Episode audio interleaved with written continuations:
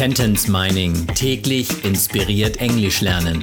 Der Podcast, der Satz für Satz eine englische Geschichte ergibt. Eine Produktion der Language Mining Company. Mehr Informationen unter www.languageminingcompany.com.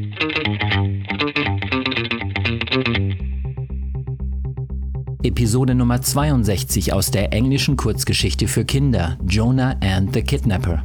I looked at them bewildered. Go, go, they whispered. Ich guckte sie verdattert an. Geh, geh, wisperten sie. Ich guckte sie an. I looked at them.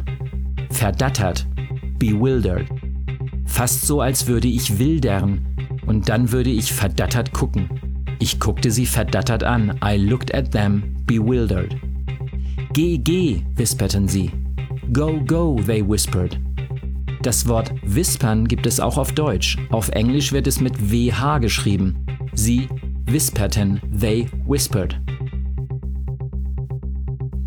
I looked at them bewildered. Go, go, they whispered.